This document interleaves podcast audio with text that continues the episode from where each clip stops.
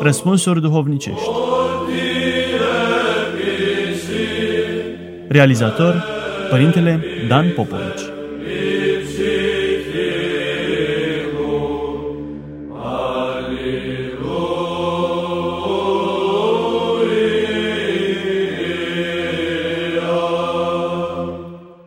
Dragi ascultători, continuăm să răspundem la întrebarea cum ar trebui un creștin să trăiască într-o lume, dacă nu tot mai complexă, cel puțin tot mai complicată. Pentru că a mânca este un element de bază al vieții omului, a te hrăni cu o mâncare cât mai simplă și cât mai neprocesată, înseamnă un mare pas înainte pe calea simplificării vieții pentru un om care pune pe prim plan viața duhovnicească. Așa cum am promis, și astăzi vom vorbi despre recomandările pe care Părintele Ghelasie Gheorghe de la Mănăstirea Frăsinei le făcea în acest sens. Ele pot fi găsite în cartea Rețetele Medicinii Isihaste, scoasă de editura Platitera, carte ce poate fi descărcată gratuit în format P D F de pe site-ul Chipul Iconic. Precum în toate celelalte laturi ale vieții, trebuie să avem o disciplină și în a mânca. În cele din urmă ne vom bucura, pentru că vom avea un mai bun control asupra trupului, nu ne va mai controla acesta și poftele lui, ci noi îl vom controla. Trupul, simțindu-se mai bine în urma acestor diete, mai ușor, va influența benefic sufletul cu care este legat, astfel că ne vom ruga mai ușor, vom fi mai puțin somnolenți, mai atenți, mai treji. Doar perseverați o vreme și o să observați câtă dreptate are Ava Ghelasie și o să spuneți cât de prost sunt că n-am început să trăiesc așa mai de mult. Evident, pentru a putea pune în practică, afirma Părintele Ghelasie, trebuie să persistați cu toată seriozitatea. În primul rând, cei grav bolnavi care nu mai au de ales, dar și cei mai sănătoși trebuie să-i aminte, nu doar ca să prevină fel de fel de boli, ci pentru a avea un trup care să nu tragă în jos sufletul, ci să-l ajute în sporirea duhovnicească. Iată deci alte recomandări ale lui Ava Ghelasie. Dimineața mâncați o mână de semințe de dovleac, nesărate, neprăjite, crude, pentru paraziții intestinali, semințe curățate de seara, ca mergând la serviciu, lucrând, să le puteți mânca. Unii au o digestie mai bună dimineața, alții la prânz, alții seara. Vezi în ce te încadrezi și folosește masa de bază cu mâncare mai multă și mai consistentă în acest sens. Din când în când, faceți zile de anumite sortimente terapeutice de mare valoare în boli. Așa o zi sau mai multe doar de fructe, sau doar de legume verdețuri, sau de lactate, sau de cereale, sau de lichide, et cetera. Obișnuiți-vă să aveți un ritm și o modalitate proprii în funcție de boală, de împrejurări, de posibilități. Așa dimineața folosiți în mod deosebit lichidele sau fructele sau lactatele sau cerealele. Puteți să le alternați săptămânal. La prânz insistați pe un aliment mai consistent, ca proteine sau uleios sau mineralizant, sau ca verdeață, leguminos, sau ca vitaminizant. Seara insistați pe un preparat mai asimilabil, mai natural, mai ușor, fie el lichid sau concentrat. Nu amestecați însă multe sortimente, ci unul de bază cu foarte puține din altele. Obișnuiți-vă seara să fie o mâncare nefiartă. Cei cu serviciu care nu ajung să mănânce decât seara, pot folosi și seara un preparat fiert și semifiert. Nu amestecați însă lactatele și dulciurile cu niciun aliment. Folosiți-le la serviciu și în timpul zilei, simple și pe stomacul gol. Atenție la hidratare! În timpul zilei beți suficientă apă simplă sau mâncați fructe zemoase. Când mâncați nu trebuie să vă fie sete, ci foame. Zilnic faceți și pauze alimentare, să simțiți cu adevărat foamea. Insistați pe alimentele de bază, chiar dacă parcă se repetă prea des. Să aveți alimentul propriu preferat, care să nu vă lipsească. Un fruct, o anume leguminoasă verdeață sau anume semințe uleioase, et cetera.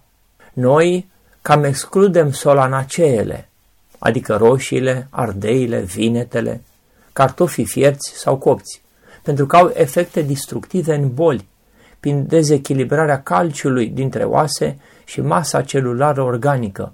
Acestea să fie folosite sporadic și rar. Baza este în varză și rădăcinoase, în cereale și semințe uleioase, în verdețuri și lactate netrecute prin foc. Carnea să fie folosită puțin, cei grav bolnavi trebuind să o evite. Noi nu admitem niciun fel de ulei, nici unt, că sunt grăsimi rafinate, ce produc explozii energetice cu efecte dezastruoase, mai ales în bolile grave. Să se folosească semințele uleioase ținute la înmuiat câteva ore și râșnite. Atenție de asemenea la condimente, să fie minime și unele chiar evitate. Usturoiul, fiind foarte terapeutic, se admite puțin ca și ceapa, dar e bine să fie folosit în locul acestora prazul. Nu folosiți mulți pătrunjel, țelină, mărar, cimbru sau alte excitante și iritante, ci obișnuiți-vă cu o mâncare cât mai naturală. Noi indicăm murăturile și acriturile naturale, dar nu din roșii și ardei. Părintele Ghelasie îndeamnă: siliți-vă să rememorați gustul plăcut al chipului pâinii puznicești, adică al acelei pâini create din grâul măcinat, integral, care se pune apă, se amestecă, se întinde ca un biscuit pe o sită, aerisit pe ambele părți și e lăsat opt-zece ore. Desiliți-vă să rememorați gustul plăcut al chipului pâinii, iar toate celelalte să fie doar o îmbrăcăminte de diversitate a modalității hranei cu pâinea cea de toate zilele. Mai folosiți și puțină pâine obișnuită coaptă, cu avem în memorialul nostru, dar evitați coaja, ce are săruri anorganice foarte nocive. Amidonul și glutenul din pâinea coaptă este foarte acid, ceea ce în boli este o otravă, de aceea evitați-o. Noi mai indicăm pâinea cir din grâu cu mălai sau orez, dar și aceasta în boli grave trebuie evitată. Cei obișnuiți să mănânce multă pâine să mestece mult unele alimente grosiere, chiar dacă nu sunt ghit integral, sau să se mestece semințe uleioase după fiecare masă, pentru că la unii sucurile nu se opresc și au nevoie de o alimentație abundentă, ce este destructivă. Dacă vă mai este încă foame după masă, mestecați ceva tare sau semințe până se oprește senzația de nesăturare. Cel mai indicat este să se mestece la sfârșit, tocmai din sortimentul respectiv al mesei. Mâncați doar când vă este foame și faceți pauze adesea ca post. Se consemnează că fiecare organ ar avea anumite ore de maximă capacitate funcțională și ar fi bine de respectat. Aici Părintele Ghelasie citează pe doctorul Tekaba, anume cartea acestuia Funcția energetică a organismului, apărută la București în o mie nouă sute optzeci, unde citim care ar fi aceste ore de maximă capacitate funcțională.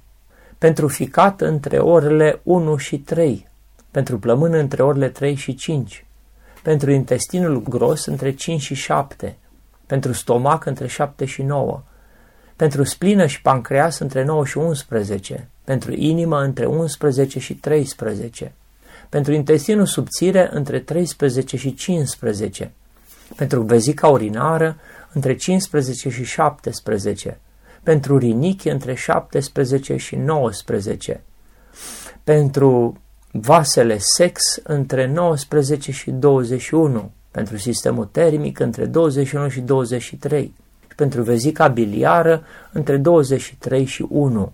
Timpul cel mai bun, continuă Părintele Ghelasie, pentru masa principală și mai consistentă este la ora douăsprezece, pentru că activitatea maximă a intestinului subțire este între unu și trei, fapt ce va facilita o bună asimilare.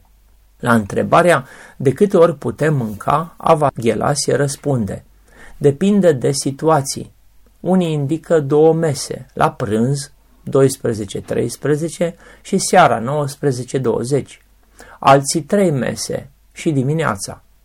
Cei debili digestiv trebuie să compenseze hrana prin mese mai dese, dar totuși cu pauze între ele și cu o selectare strictă a compatibilității între alimente.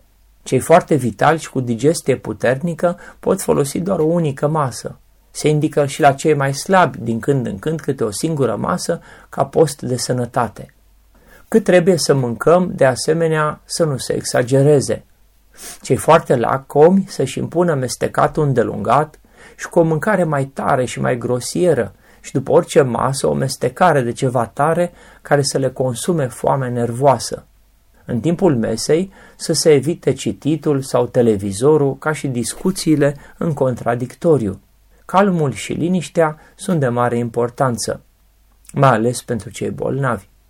E normal ca la început să refuzăm astfel de recomandări. Arthur Schopenhauer a fost unul dintre cei care a constatat că la auzirea unui adevăr nou, oamenii mai întâi îl ridiculizează, apoi se opun vehement, violent, iar în cele din urmă îl acceptă ca evident, ca de la sine, ba chiar ajung promotori înfocați ai acestuia. Să ne gândim doar la Saul, prigonitorul creștinilor, care a devenit Pavel, cel mai mare apostol al adevărului cu amare, adică al lui Iisus Hristos, calea, adevărul și viața.